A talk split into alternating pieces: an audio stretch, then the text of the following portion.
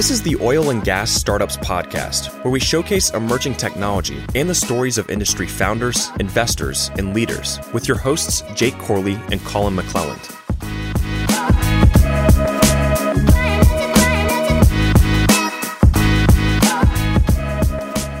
What's up, Wildcatters? Welcome back to another episode of the Oil and Gas Startups Podcast. We've got Talal Nimi with MI Corporation. They're similar to like MI6. huh? MI4. Yes, it is like MI similar. and you guys have a, a Rig Reports product. Yes. Um, we got introduced recently and super excited about Nerd Now, man. Same thanks for being here. Thanks for having me. Yes. Yeah. So, what is it you guys do? So we're a software company uh, for oil and gas, and we're also a consulting company for oil and gas. So we, we do consulting and develop software for operators. And uh, we've been around for a while, so we're not really a startup company, but uh, uh, the rig reports, we're treating it as a startup. We're basically Yeah. treating it as a whole new, uh, you know, uh, startup company, basically. And um yeah, um, it's a drilling software for you know drilling reports, workover reports, uh, daily operations reports, basically. And uh, we launched it in uh, January of this year. Okay. We did a successful six month uh, uh, private beta first with some of our existing clients, Mhm. and then we launched it in uh, uh, January of this year. And uh, it's been it's been going great. It's been a roller coaster. Like it's you know very busy, uh, adding features every month. You Yeah. know to it.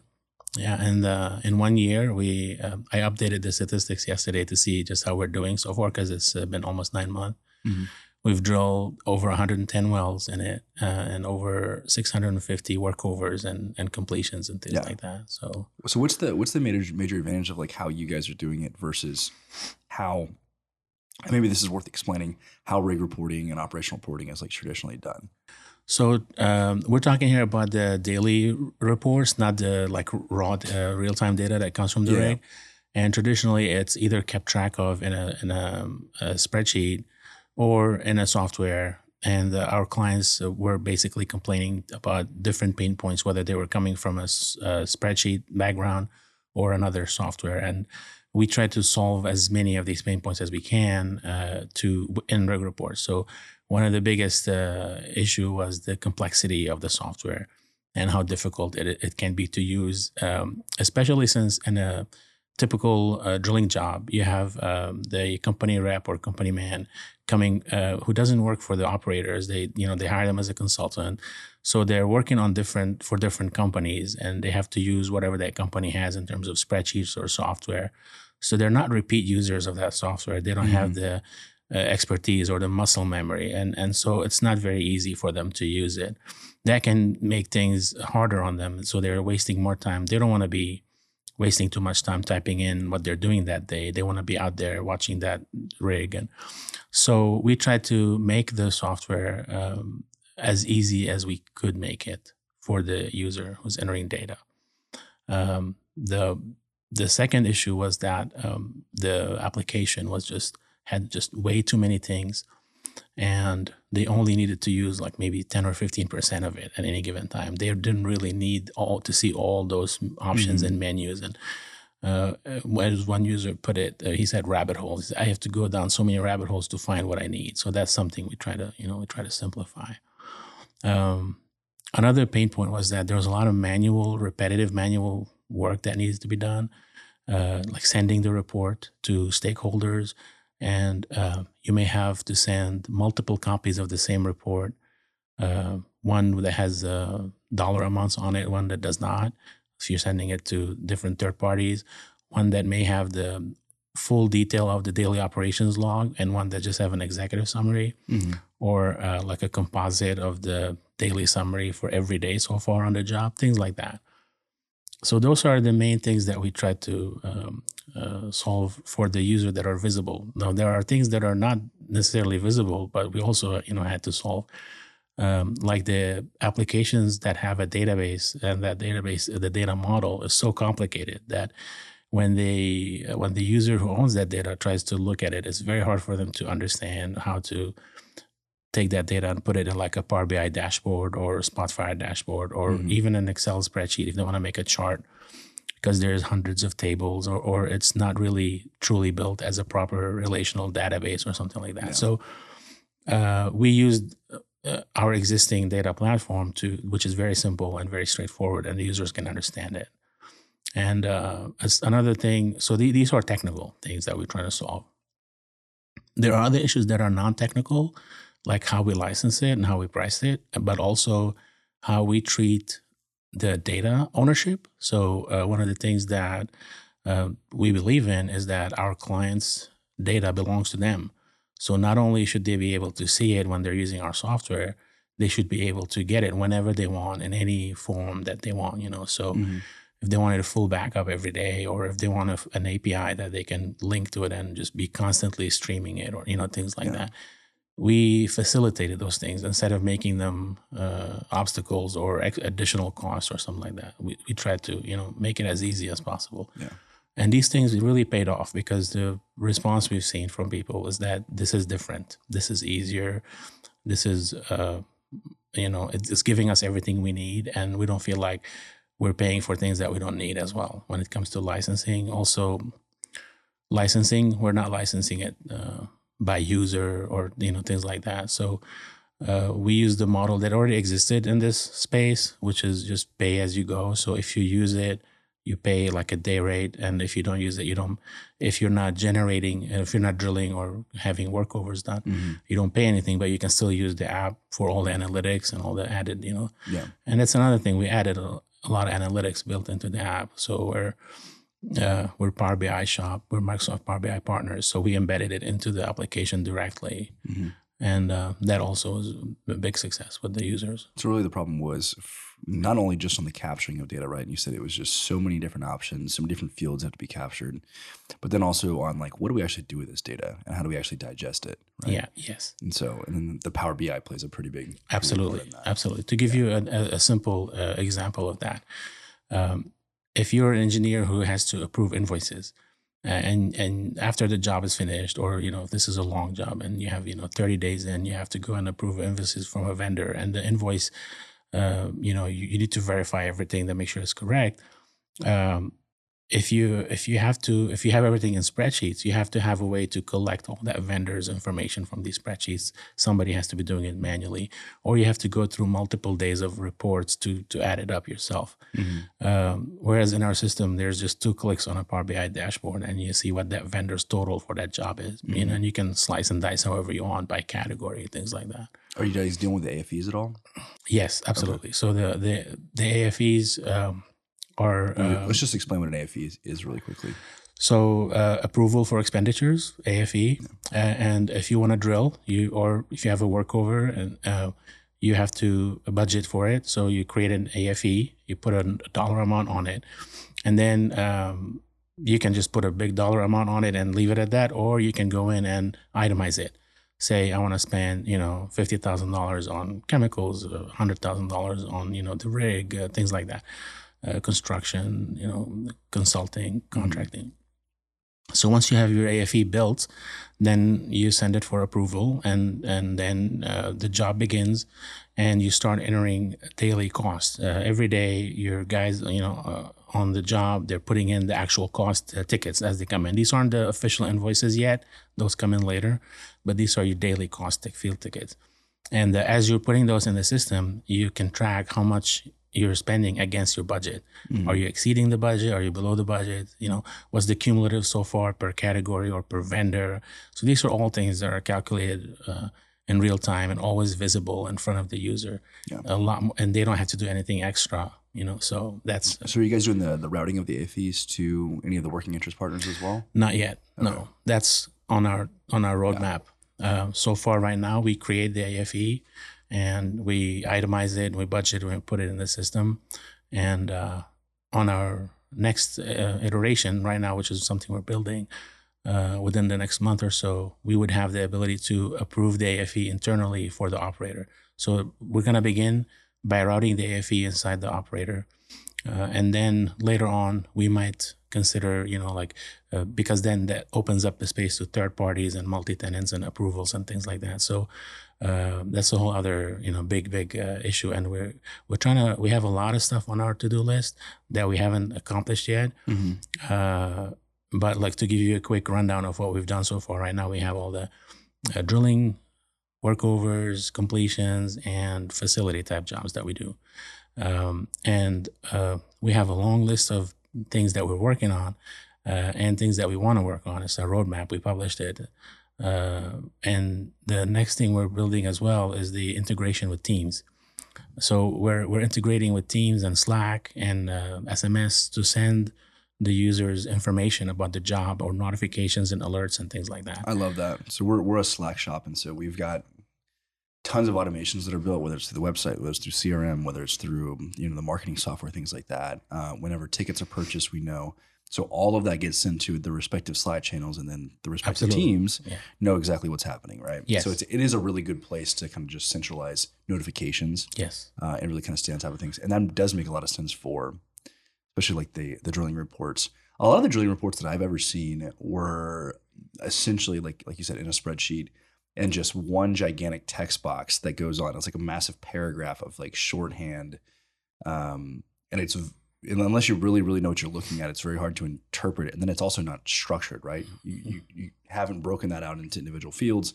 Now you have absolutely zero analytics, and you can't really understand exactly where yes at. yes and and that's that's why we the way we build the ui encourages you to have very granular detailed uh, data entry without a lot of added effort mm-hmm. so on the same screen it uh, you can split it up you can break it down by 15 minute or one minute increments and we have some clients that they like to track NPT non-productive time. Yep. So if they're spending time on the rig and there's there's nothing going on, they want to track it down to the minute. Some companies are okay, we want to know in general, but others are like we want to track micro NPT and things like so they can do that.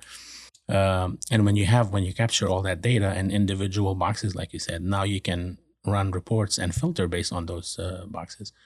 Um, another thing is that um, when when when you collect all this data, you can now compare it so you can say, you know, how's our performance on these jobs compared to the last, you know, 100 jobs that we've done?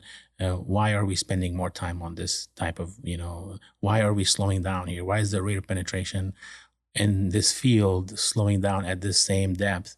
You know, are we, are we, should we use a different bit or something like so th- mm-hmm. they can now do analytics because all this data is in one place mm-hmm. um, also since our other products have you know there's a production system called productioneer they're living in the same data platform. So you can say here's the well. We went the well was shut in we pulled it we have some corrosion you know we we did a workover several workovers and then went back on production. You can see the production and the workovers and the cost and then the changes in production rates and things like that before and after we're bringing in chemical data to, to track the efficiency of different chemical treatments, you know, things like that. So we're trying to include as much information as we can and put it at the fingertips of the clients. Mm-hmm. Now, um, you have some companies that have very strong in-house analytics teams that they just want access to the data because they want to do their own data mm-hmm. science. I mean, you have a lot of spotfire shops, right? Yes. So we understand that, yeah. and we give them a direct SQL database connection. They can have access to everything. Um, other companies, they just want to use the pre pre-made analytics that we have. So we did that as well. Mm-hmm. So we're trying to we're trying to understand what different companies and different cultures like to do and trying to make it possible for them. We're not going to say this is a one size fits all kind of thing. Yeah. Yeah. Yeah. It's always like, especially when, when you're looking at capturing data, I think that there's always the question of why am I capturing? What am I actually going to do with it? Because I think in the oil field for a long time, it was let's just capture everything. We'll figure it out later, right? But then you slow down your entire process of entering this information, and then you you have all this shit data that you don't even know what to do with, right? So it's funny that the opportunity here is not in in building something that's more robust than what's out there. It's building something that's simpler, which in effect yes. is much more effective. Yes, we we and we tried to keep it as simple as possible. Now uh, pretty much everything we build is built based on what the users tell us. And sometimes, so 20 years ago when I first started, I didn't know as much about the oil and gas industry from a from a subject matter expertise. So whatever the production engineer tells me to build, I will go out and build it. Now that I know better, and now that I have petroleum engineers on my team and drilling engineers, when they if somebody asks us for something that doesn't fit in that space that they're asking for it, we have the expertise to question that decision and say, yeah. "Are you sure this is where you want it to go?" Because we think it'll be better off put here and or or you know or we already have something like that but you're not looking in the right place or something Yeah. like that so that really matters to keep things simple otherwise you end up building a monstrosity to please everyone and uh, you're hurting everyone by doing that because now Mhm. they don't know where to go to find you know anything Yeah. How long guys been around now? um, so I started in '99. So we've been around. Uh, I established the company in, in the, uh, like uh, towards the end of '99. Was that just So 20 consulting at first? Yes, I started as a consultant. I was building uh, custom software application for uh, mostly uh, litigation type uh, for for legal, you know, Mhm. for law firms. Um, and uh, in 2004, I started to focus on oil and gas. I got my first, uh, you know, um, uh, uh, client in an oil and gas company. They're still my client, actually, 18 years later.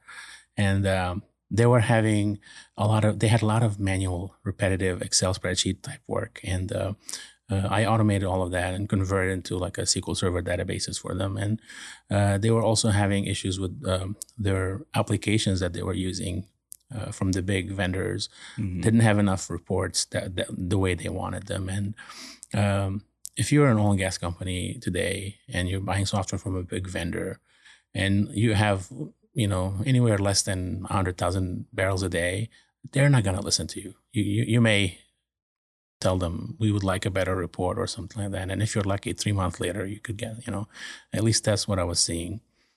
So I started by building them um, analytics based on the applications they already had.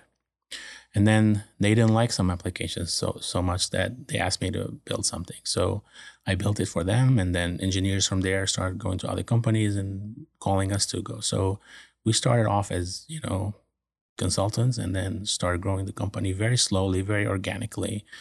I was um, more focused on understanding this. Once I started working with the oil and gas industry, I really liked it so I, you know, stopped taking gigs from other industries pretty Yeah. much and focused entirely on that. And uh, I was interested in learning the, the the subject matter, so I could build better software for them and and not have to ask a million questions when when somebody wants something. Um, so my, the first uh, ten years, I would say, was all in the production field. You know, production. Um, some some AFEs and you know allocations, regulatory allocations, things Mhm. like that, reporting, um, and then I started. Um, so I launched uh, Productioneer around 2009, and then about five years later, um, we were building so many uh, financial type reporting. Really uh, quickly, what's what's Productioneer? Let's Productioneer right is, is a production software that we that we have. So if you know this, that's actually how I came into the industry, uh, building essentially production software with GDS ware back in 2013, and uh, yeah, so a lot of experience there. So let's dive let's dive into that a little bit. Yeah, about- absolutely. Yeah, absolutely. So so what, what were kind of the capabilities of Productioneer? So Productioneer, of course, it's evolved a lot since Yeah, yeah. since it first launched. It handles uh, production, uh, data entry, uh, field data so, capture, so we're putting in, um, say like uh, tank gauges, well tests, yeah. uh, run tickets, tickets, sales, Yep. uh, you know, all kinds of things. AFEs, it has AFEs, Yep. um, and it does a ton of reporting based on that, uh, and the uh, distribution of reports to partners and you know royalty uh, interest owners and things like that. so when we built our um, so essentially we were was predominantly a, a production system that we built with GDS where cloud based um, was kind of getting into the hydrocarbon accounting side kind of getting into the vision was that it was going to be like the operating system for an E&P and it could be like something small super lightweight in the cloud get it up Mhm. we went through on the data capture side um, you know i was working directly with the pumpers just to kind of find something that they would actually use right because like you said like these guys a lot of these guys were contract pumpers and so they're working for three four ten different companies uh, and at the end of the day you know they have to go and enter all the gauges in and a lot of times it's not even them entering them in it's like their daughters or their wives or somebody else who Yep. like Yep. i mean i know that's changed now because a lot of the pumpers that i've interacted with are much younger but like back Oh. when we were operating our pumper was 82 years old like could barely understand how to like use a cell phone. And so like we went through so many different iterations on the field data capture side to find something that was very similar to what they were used to using which was like excel essentially. And so in the um, on, on the web platform it essentially looked like a very dynamic version of excel that you couldn't fuck up really. And if you did there was data validation we built thresholds in right? To where if you put in without a without a run ticket being in there say it went from you know, eight foot four inches down to six foot three negative inches. production. Yeah, it would show negative production, so it would highlight the whole thing red. Yes. So you couldn't like fat finger it, Absolutely. right? Uh, uh, yeah. And so there was a lot of cool stuff in there. Um, we went through like seven different versions, and that's what it ended up looking like. Essentially, just like a very dynamic spreadsheet that had conditional cells that would just light up based on whether you actually enter the stuff. And it also, if it was like, if way higher than what the tank capacity even was, like it would also kind of like show things like that Sure. too. But So Yeah. you just described Productioneer basically, which Yeah. is very similar to what Yeah. we do. Yeah. Um, the way it started, that first, that very first Productioneer customer, um, they had about um maybe 25 fields Mhm. spread out over Texas and Louisiana. And like you said, mostly pumpers giving the data either to uh, uh, someone, a clerk in the field office, Yeah. because they had like maybe, literally, like here's my gauge book. yes, Like, a hard copy. yeah, punch all this in for Mhm. me. Yeah. or they would go sit on a computer or hand it over to someone to enter it for them. And uh, then they would send all these spreadsheets to the main office. Someone at the main office would then co- collate all these spreadsheets into one master spreadsheet that had all the fields in it. And each spreadsheet that's coming from these field offices was not, they, they were not all standardized. So some of them had more rows than columns than others and things like that. Sometimes you'd have formula issues and someone had to do a lot of work to make it all add up into a daily total report for the company owners or or a monthly report for you know to do allocations off of and things like that so this is where we came in and um, they had at the time purchased a software that uh, would solve this problem for them and they spent maybe three months uh, onboarding and training and installing and customizing and everything since this was 2004 uh, they had to use Citrix, if you remember Citrix remote connections, because everything ran in the office. That's how a, everybody was pitching on cloud a server. Yeah. before cloud was a Yeah. thing. It was like, oh, Yeah. you'll just remote in. It's the Mhm. cloud. And it's like, well, kind of, but not really. Yeah. And all the users and all the fields had this similar looking user interface for them. It's like a cookie cutter. Yeah. Here's I'm pretty sure here's I- a screen you have to enter data in. I'm pretty sure IHS's old products. What was it? Um, uh, Field Direct. yeah, Field Direct Yeah. and then Production Explorer. Yeah. both what with Citrix. It Yes. essentially remote in. So this was too. from a from a different vendor, but it was very similar to that. Yeah. Now here's the problem. First, they had to learn a new user interface that had way more columns and buckets than they than they needed. Second, they would get on Citrix, they would enter half the data on a dial-up from somewhere in Louisiana, for example, and halfway in, they will lose the connection and have to start over because everything's gone. Mhm. The frustration I've heard some colorful language over these phone calls. They were so frustrated. Did Joe look Joe look to do anything with local storage to Uh, solve that well, connectivity issues? they they called the vendor. I was there. I was there doing SQL stuff for them. So Yeah. they called the vendor and sat me down with them, and and they brought in the vendor.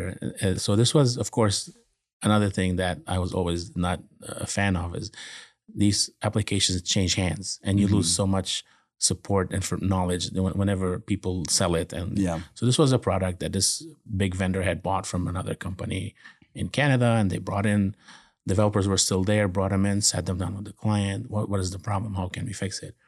Long story short, they couldn't fix the problem, uh, so they asked me to build them a very simple replacement, and they nixed that product. They returned it. They were within the you know 90 days that they had to to return Is it. that product still around anymore? Uh, yeah, it's got a different name now, though. Okay. Yeah. Uh, so, uh, uh, and then the the funny thing is that they said, "Can you do it in three months?" And I said, "Well, I'll try. I love a challenge. I get more excited when something is challenging." So, Like what's your budget? yeah. So um, I literally just sat down day and night, and I, and I built them uh, a SQL Server database that collected all the data in a very standard database model based on what they've explained to me. Mhm.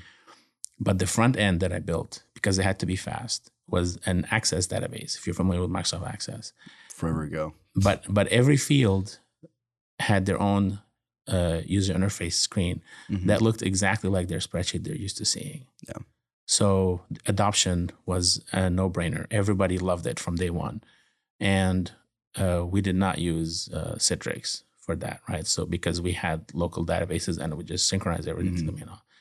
And about uh, that was before Productioneer. That was something custom for that one company. But then others heard about it and they wanted to see it, and so I started thinking about building a more SaaS product.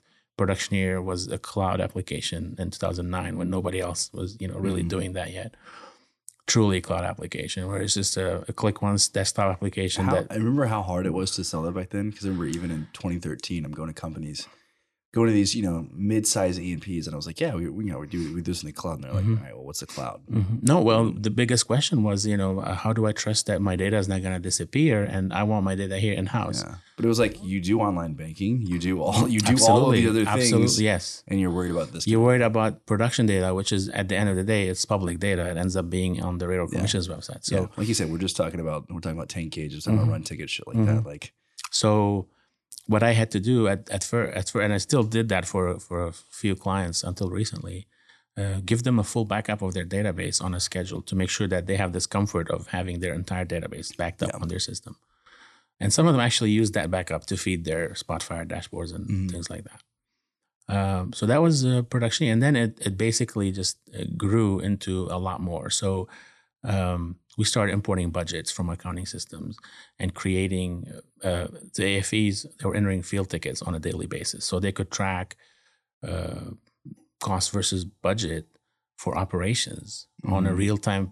b- b- Before they didn't have that ability, field tickets would be mailed in or like you know faxed in or something like that. Do you feel like do you feel like a lot of the E&Ps these days are are content with the accounting systems on the market today? So accounting software that's a very big question Because you've only got really Yeah. a few players. Yes. Most of them have been around for a long time. Yes, and they're they're also like getting less because like uh, Yeah. Well, it's one of the hardest things to get off of, right? Imagine imagine you build something entirely Oh. new. It solves everybody's problems. but- people would quit if you tell them I'm yeah, changing your yeah, I'm changing like, your entire yeah, accounting yeah, system and yeah. ripping that out. It's like it's yeah, you're you're Yeah, 100% right. so- You'll lose people over that. So but at the one- same time, it's I mean, some of these are so antiquated, so old. Absolutely. The, the, one that I'm most familiar with, because that's the one that most of my clients use, was OGsys. Yeah. And then and now it's acquired by by Quorum. So there's, there, there's less and less companies now that are offering this type You've got, of uh, you've got those guys. You've got WolfePak. You've Mhm. got um, Enertia. P2. Yeah, P2's got some inertia. Uh-huh. Yeah, there's a there's a couple of small ones. So there's one called Integra.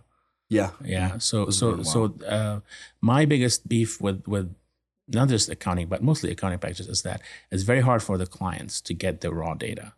So if they wanted to export their GL or they wanted to export their budget or something like that, they have to you know run through hoops to to. And some of them don't even use like a SQL database, like an open database. They would use something like WolfePak, for example, does uses something proprietary, right? So you can't really they have their own proprietary database. uh, it's not. I don't think it's their own. I think it's a, a database engine that they licensed from someone, but it's Mhm. proprietary. And they did, I think, at some point switch to SQL Server or Mhm. tried to switch to SQL Server. I'm not sure, but because of that, uh, you can't just do an ODBC connection and like a Power BI dashboard or Spotfire dashboard directly into there, or to pull from there to feed a more analytical model that makes more sense analytically or a data warehouse. Uh, but uh, some companies, what they did, they would sell you like a, or offer a, a connector. So it's like an ODBC connector, but it's custom for them. And they're not always perfect. You have to, you know. Whereas OGsys, what I liked about it is that for the longest, uh, for many years now, uh, they've been a SQL, proper SQL Server database. Anyone can open up SQL Server Management Studio Mhm. and look at all the tables.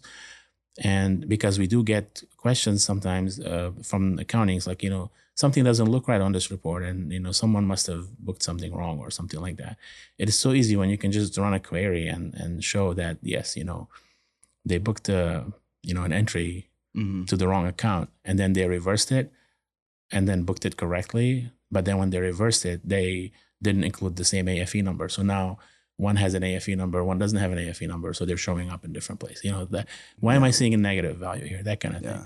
So uh, when you can run a quick query against a database just to read, we're not we're not gonna go in there and mess with the with the accounting database. That's a big no no. It's just a read only thing. Mhm. Um, but uh, yeah, so um, after Productioneer's to kind of you know get you there because we did so much with accounting um, uh, reporting, we created a product called Pendulum, which is a, a strictly financial reporting. Basically, replaced all the financial reporting that operators were doing out of their accounting software. Mhm. Recreated everything for them, so nothing has changed. They still got their same reports that they had before. But they got them quicker, and these are interactive reports that they can s- interact with and slice and dice, and you know Mhm. things like that. Yeah. Are you doing all that in Power BI? Uh, no, actually, uh, we do s- some of it in Power BI. Yeah. The, the majority of the reports uh, we use SQL Server Report Services, Okay. which is a very powerful report engine, and it has the capability to distribute reports and send them to people. And the reports are web-based reports that are interactive and mobile friendly and, and Mhm. all kinds of things. So, What are your thoughts on something like a, an unstructured database like a MongoDB? Do you feel like there's applications in Yeah. this space? there's definitely applications for it, especially uh, when when you're trying to collect uh, unstructured data. Like uh, I'm I'm currently helping a, a client on a consulting project that has MongoDB built in, but uh, um, so IoT data and sensors, and they're trying to deploy many different types of sensors, and all these sensors will send you um, J- JSON packets that has uh, different, uh, you know, different attributes. So one sensor may be sending you 10 different temperature readings. Another one could be sending 15 temperature readings and 10 pressure readings and things like that.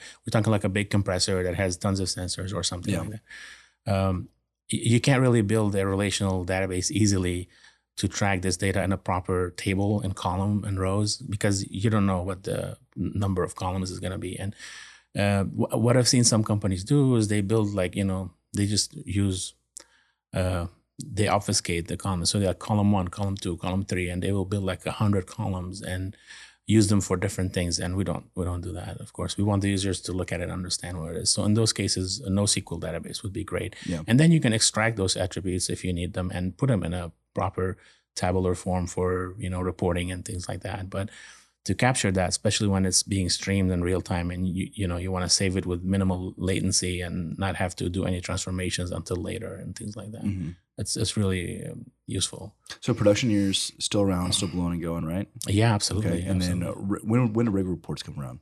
Rig reports came out uh, 2022. Uh, we uh, officially version one. We started in uh, mid of 2021 with the beta testing and, and private previews and things like that. Mhm. So officially, it's been around for nine months. Oh wow. Yeah. So, so this is probably something that just came from clients. They were just like, this is one of our massive pain points. Nobody's really, yes. as far as I know, there's really outside of this, I, I'm, I'm not aware of anything that just solely specifically ta- tackles um, like drilling reports. There are a few applications Are out there? there? Yes, yes, there are, and and and those were the ones that some of our clients were using, and uh, so they came. Are to we talking about some like the like the WellViews? So WellView is a big one, Yeah. uh, but it does so much more than just what Rig Reports is designed for. And and one of the complaints was that the users It's very complex. It's very complex, so they end up only using a portion of it and not the not the whole thing, you know. No. And I think if, if I- if I remember correctly, and this could have changed. I haven't opened WellView in forever, but it was like really designed to where you you had to use all of it, and if you didn't, then a lot of the functionality really didn't work. I'm not too familiar with it, but I've I've heard you know complaints that it's so big and it's so hard to find you know everything that we want in one place, kind of. um, and and there's there's a couple other ones out there. Uh, one of their one of the main complaint about some of them is that um, to go talk to back about to, to go back to the uh, database model. Some of these applications um, were built in basically in a way that, like I said, you have one massive table and it had tons of columns in it because different companies wanted to look, make their reports look differently. So to accommodate that, they said we're going to have just this one big massive table, and column one may be you know tubing pressure for me, but it could be casing pressure for you. Yeah. So there's no or between one field and another field in the same company, there may be different layouts that are mapped differently to the same table. So that's really not a proper relational database model. And you can't run a query. And so because of that, you have symptoms like um, if I want to run a query or a report or a dashboard that shows me, uh, you know, what was the rate of penetration at, you know, this depth or something like that across all the wells we drilled in this field.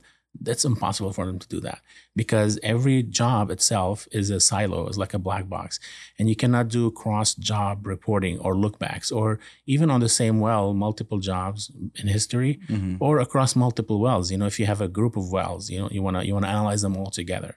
Yeah. And that's very important. And we've gotten to the point where now we have clients that are planning 15 wells. They're drilling 15 wells in the same area and they're all identical. Like they're all gonna, you know, the only difference is that they're just not in the same location.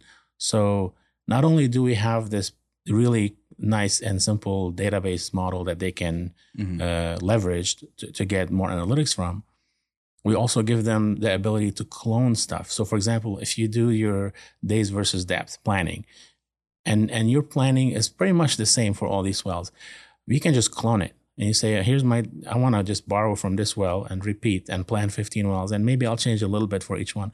But now you don't have to re-enter all that stuff. So Mhm. back to saving time and you Yeah. know things like that. So that's that's these are the things that we spend a lot of time doing because they at the end of the day they make it easier for the user. They they save time and they like the application, so they have you know no reason to go look for another one. So are so are you guys getting into the um, into like the well planning set of things? Not yet. That's yet. that's on our that's on our roadmap. Uh, but uh, this feature, for example, the days versus step, if you were, you can. So the the planning aspect isn't there yet. For example, like showing you on a Gantt chart and on a day by day, so that you can schedule your rigs and collaborate with the rig company. These are things that we plan on doing. Right now, you can go in there and and create Mhm. uh, 15 future jobs, and you only have to enter like the days versus depth planning for one of them or the budget, and then clone it and reuse it. So Yeah. we have cloning and and carry forward and things like that pretty much everywhere to make it very quick and easy to redo something instead of having to re-enter it. You know? hmm Yeah. Um, I want to talk about y'all's roadmap, but first I want to talk about what opportunities do you see? I mean, having been in the trenches the last 20 years, what opportunities do you see that are not like things that you guys are not going to pursue? You know, we talked about the whole accounting side.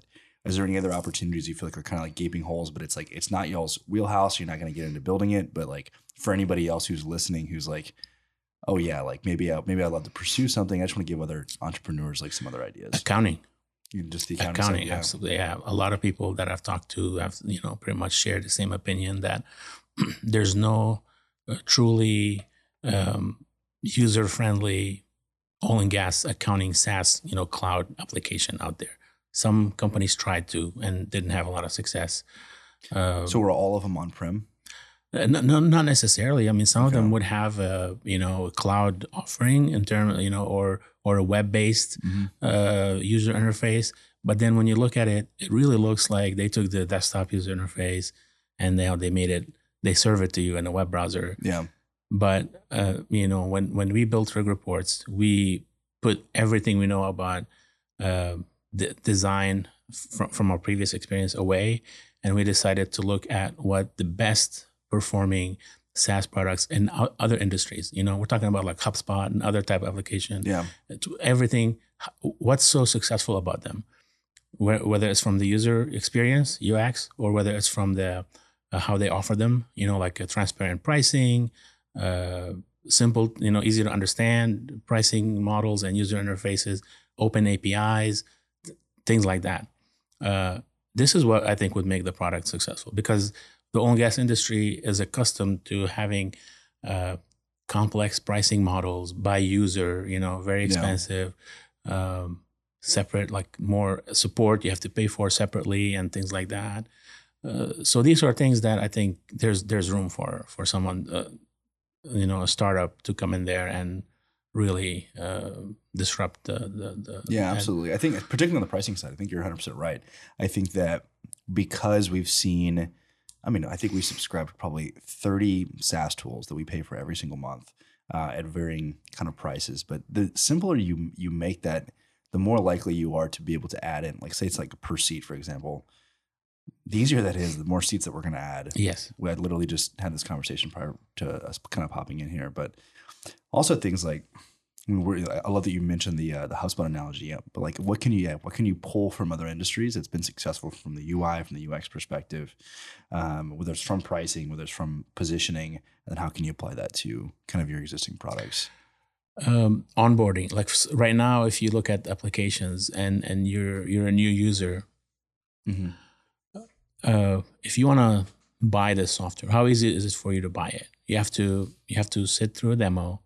You have to talk, you know, to sales to give you a quote, um, and then when you sign that quote, you still have maybe anywhere between a week to a month or more before you can actually start to use that software, right? And I know what goes into it, especially with like Productioneer, where you ha- we have to, you know, create allocations for them and things like that, uh, or convert all their historical data. So what we did differently Truly understanding the scope of this project. Yes. Yeah. and with Rig Reports, we are now onboarding new clients the same day. And my goal is for the whole process to be completely self-service, autom- automated, and Yeah. and we're getting close to, to being there. Uh, uh, based on what our competitors of rig reports are saying, the the shortest period is like a, a seven day onboarding, and it really matters. You you may say seven days is not that long. Um, so we're targeting with rig reports uh, operators as our clients, but also we have uh, drilling consultants as our clients. We have mm-hmm. a few drilling consultants that are using it, and because they like the repeatability, they go to different operators and they use the same software and they send these reports to the operators. Another thing we did with rig reports is that the the the cost per report is jibbable. So at the end of the job, the operators receive a, a, a detailed breakdown so that they can share that with their interest owners, so that yeah. they don't pay for the whole thing themselves. Um, but uh, with the with the consultants being a client, consultants usually are moving around and they're very busy and they go from job to job. We get a call, hey, I have a new operator and we're spotting tomorrow. Mm-hmm. And if it's a repeat customer, like they've already they know what to send us. Here's their chart of accounts, and uh, here's the list of users. And within an hour or two, they're up and running. Yep. Right that's where the true benefit like to them why would they go with anyone else if mm-hmm. this is the most yeah uh, convenient you're making, it, you're making, it, so easy so, so convenient, convenient, for them. them. yeah what's the what's the vision for you guys say like like where, where are you guys at in, in, in three years in terms of the product so um there's there's a really big uh, to do on our on our roadmap, which is uh, we're, we're, part of the OSDU. I don't know if you're familiar mm-hmm. with OSDU. So uh, we want uh, first. Let me back up a little bit. Um, one of the things that I kept hearing is uh, these vendors have like five different products. Why do I have to buy this and that? And you know, why can't I just buy it all as as one package, right? Another thing people say, uh, since you mentioned, you know, IHS, if if you had a production Productioneer equivalent, you have to buy sometimes um, the field data capture application mm-hmm. and an allocation application, and then a reporting application. You know, when I did Productioneer, we kept it as all as one application yep. that does everything, right?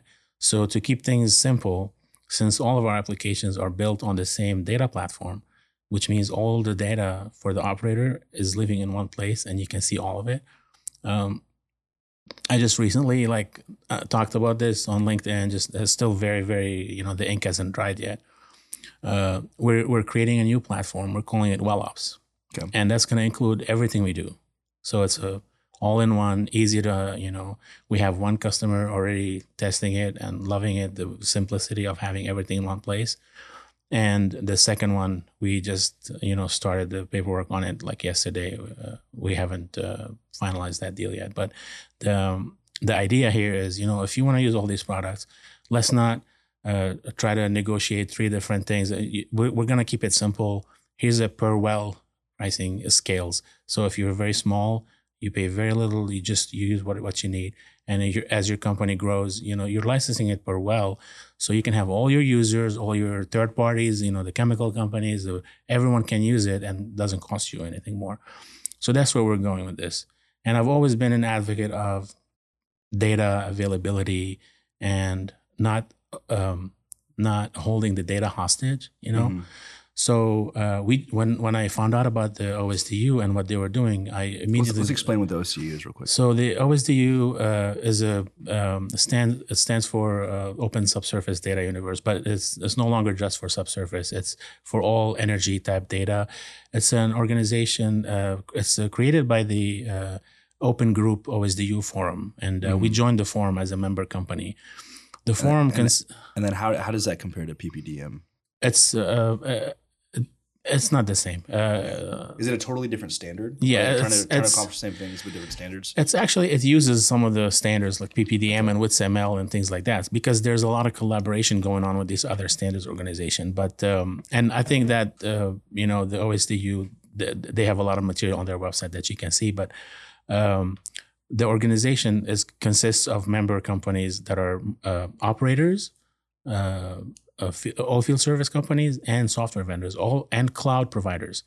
So the aim is to create a, a technology agnostic data platform uh, that's also vendor agnostic, which is great because now as an operator, it solves two major problems for you. First, if you're acquiring or selling fields, uh, or assets, you can now transfer that data to other to the purchaser or the seller. So so it's no longer a hassle to convert from one system to another system. You know, mm-hmm. if we're using a software and you're using a different software, it's a huge process, and so much gets lost in, in you know translation, and it takes time and things like that.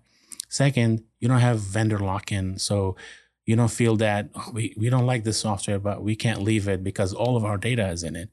If your data lives on this platform, which you can host it in-house or you can host it in any of the big cloud providers, then you can use application A or application B and and you know and and I think that is great because it encourages vendors to be more competitive and add more features to to maintain mm-hmm. customers instead of just counting on the pain of uh, conversion as a as a way to retain you know yeah. customers. So like in, in all of our tools, I never enforced long-term contracts. Everything was month to month because I felt that if I'm losing clients because they don't like my application, I will have to make it better. So I wish more people thought that way. Um, and and this is a way for me to challenge us as well to make yeah. sure that we are we know we're doing the right thing and we're doing a, we have a good product. You know, so. Um, for us to put our products on the OSDU platform, that's a big goal that I, you know, hope that we can achieve soon. We're not there yet. We're, you know, but but we're, we have been a member and you know trying to keep up with all the uh, you know changes that are going there.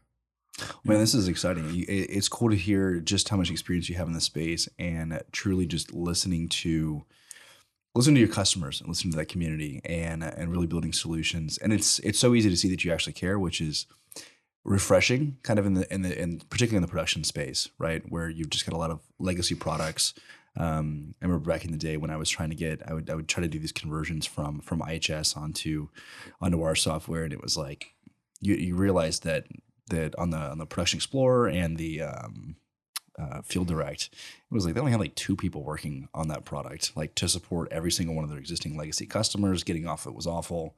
And we're asked about an API integration. She was just like, "Oh, honey, we've got the we got the API numbers listed here," and I was like, "That's not what I was talking about." So it is refreshing to see that you're actually caring about the customers and, and providing solutions that's really going to make a huge impact in in their business. So thank you. Anybody that's listening, where can they go to to find out more about whether it's you know rig reports, what's Productioneer, or y'all's consulting services? Uh, the best place is mi4.com, okay. our website. And uh, with Rig Report, since we're treating it as a startup, and yeah. actually we're, you know, I gotta mention we're using the, uh, we're working with the Evolve Village who introduced us yeah, to you as a, uh, rigreports.com is, is the website where you okay. can go and, and you know, we're, there's, there's videos they can watch. Yep you know, things like that. Awesome. They and can you're on LinkedIn too. So yes, if somebody wants to reach out to you directly there. Yes, directly on LinkedIn. Rig Reports as well as on LinkedIn. Awesome, man. Well, I'm excited. Yeah. Let's oh. do. Uh, we'll do. We'll do a checkup in a, in a year or so. See where you guys are at. That sounds great. Thanks for thanks for making it